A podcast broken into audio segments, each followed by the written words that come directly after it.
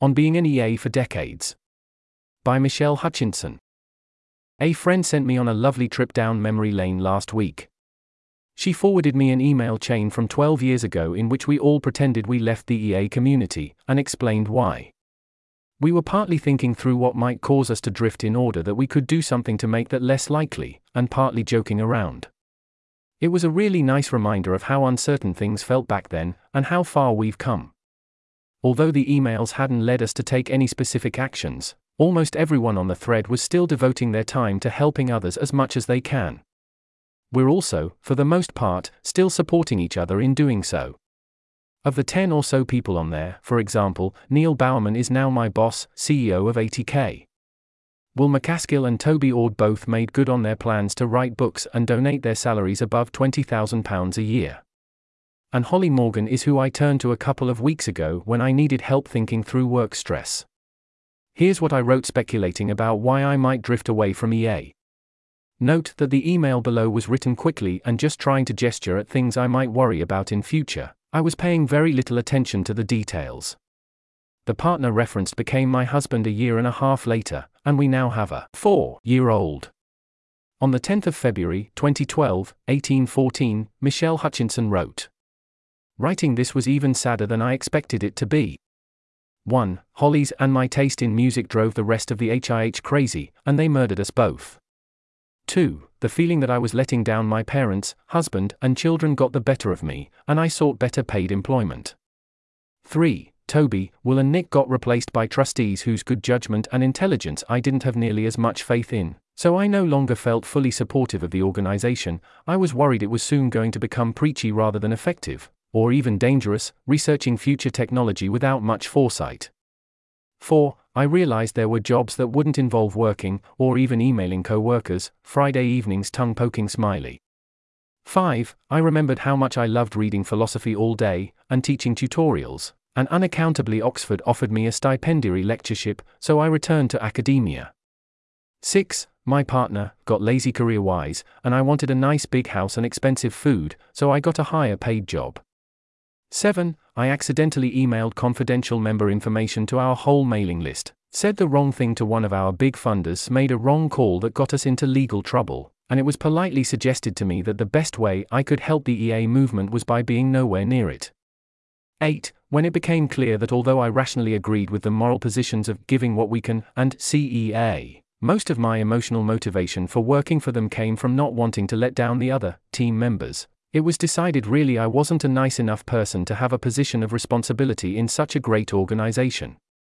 9. My partner got a job too far away from other CEA people for me to be able to work for CEA and be with him. I chose him. 10. When we had children, I took maternity leave and then couldn't bear to leave the children to return to work.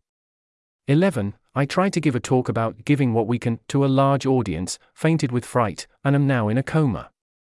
When I wrote the email, I thought it was really quite likely that in 10 years I'd have left the organization and community. Looking around the world, it seemed like a lot of people become less idealistic as they grow older.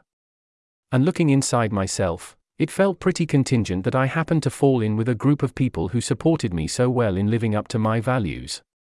It seemed very plausible that that wouldn't stick. I think I'd have liked, at the time I wrote the email, to see that there were others who had been doing it for a decade with no sign of stopping. Particularly if they were people for whom effective altruism felt hard in various ways, and not their obvious calling. That's why I thought people new to the community, wondering how viable it is to stick with over the long haul, might enjoy reading my pre mortem and knowing that in fact I'm still a member of Giving What We Can, still spending my day job on figuring out how we can most effectively help others and still doing it alongside many of the people I set out with. I also thought it might be useful for me to think through some of what's helped me avoid the pitfalls I sketched out in my email. Below describes some of the things I found useful over the years. Thankfully, the EA community has changed in various ways, which makes sticking with my convictions much easier than I expected it to be. When I was offered a job at Giving What We Can, the initial salary was £15,000 a year. The fact that salaries at EA orgs are now much more in line with what I'd make elsewhere makes me much more confident. I won't leave simply to get a better salary. despite the fact that my husband does, as predicted, only work part time and that I'm still a sucker for a nice home and good food. There are now effective altruists all around the world, and it's easier than it used to be to contribute remotely. If my husband needed us to move to another country, I no longer think I'd fall out of touch with other EAs. I'm a big fan of how the growing size of the community has allowed it to professionalize.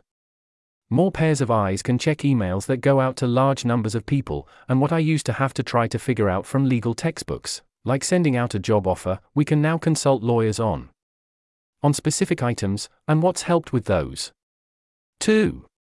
Surrounding myself with people who share my values has made it easier to feel that sticking to them isn't letting the people around me down. I think it would have been easy to feel that what I was doing was weird and therefore somehow wrong, particularly when it meant not making as much money for my family as I could. But it doesn't feel weird, it's what many of my friends are doing. Thankfully, it's also exactly what my husband thinks I should do, so I don't feel like I'm letting my family down, though we'll see how my son sees it when he's old enough to have opinions about my career. 4. I was somewhat joking with my comment about working on a Friday evening. But I did then, and do still, find it hard to strike the right balance on how hard to work. I think I'd have worked fairly hard whatever I was doing.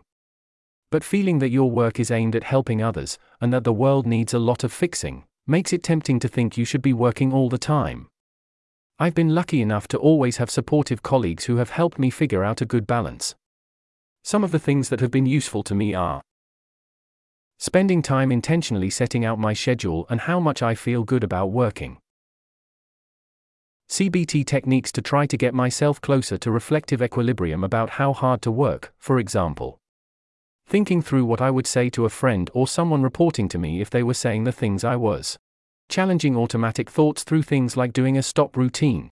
5 and 11 were both, somewhat flippantly, about the idea that a job I might take in EA wouldn't be one I'd particularly enjoy. How much to take my enjoyment into account when choosing and crafting roles is another thing I've struggled to find the right balance on. I still don't know that I've found it, but I have found that I can work significantly longer hours in roles I enjoy than those I find very stressful. That doesn't mean it's always worth avoiding the stressful roles, but it is worth taking into consideration. I also think that I've found having a role I think has a genuine shot at helping others pretty satisfying. 8. Looking back at this, in large part, one just feel really grateful for how much kindness and how little judgment I've found in the community. I actually can't right now think of a single example of someone else telling me I wasn't doing things for the right reasons, or anything approaching not being a good enough person to be here. Thinking about this now, the real risk captured by this point is that I might feel inadequate and imposter why, and therefore not enjoy being in the community and end up drifting away. I think as being supportive to each other rather than noticing and judging all the ways we aren't optimal seems important for making sure it's a community we all enjoy being part of. For me, it really helped that I talked to people explicitly about this worry, and similar ones. It's meant that people could provide reassurance they wouldn't have otherwise thought to. I also think that finding the right niches of the community has helped me. Sometimes some particular part can feel more ambitious than I'm willing to be, or just have no one in it who I get on particularly well with. I like that there are now so many different groups, on and offline, so that you can find the people you feel at home with.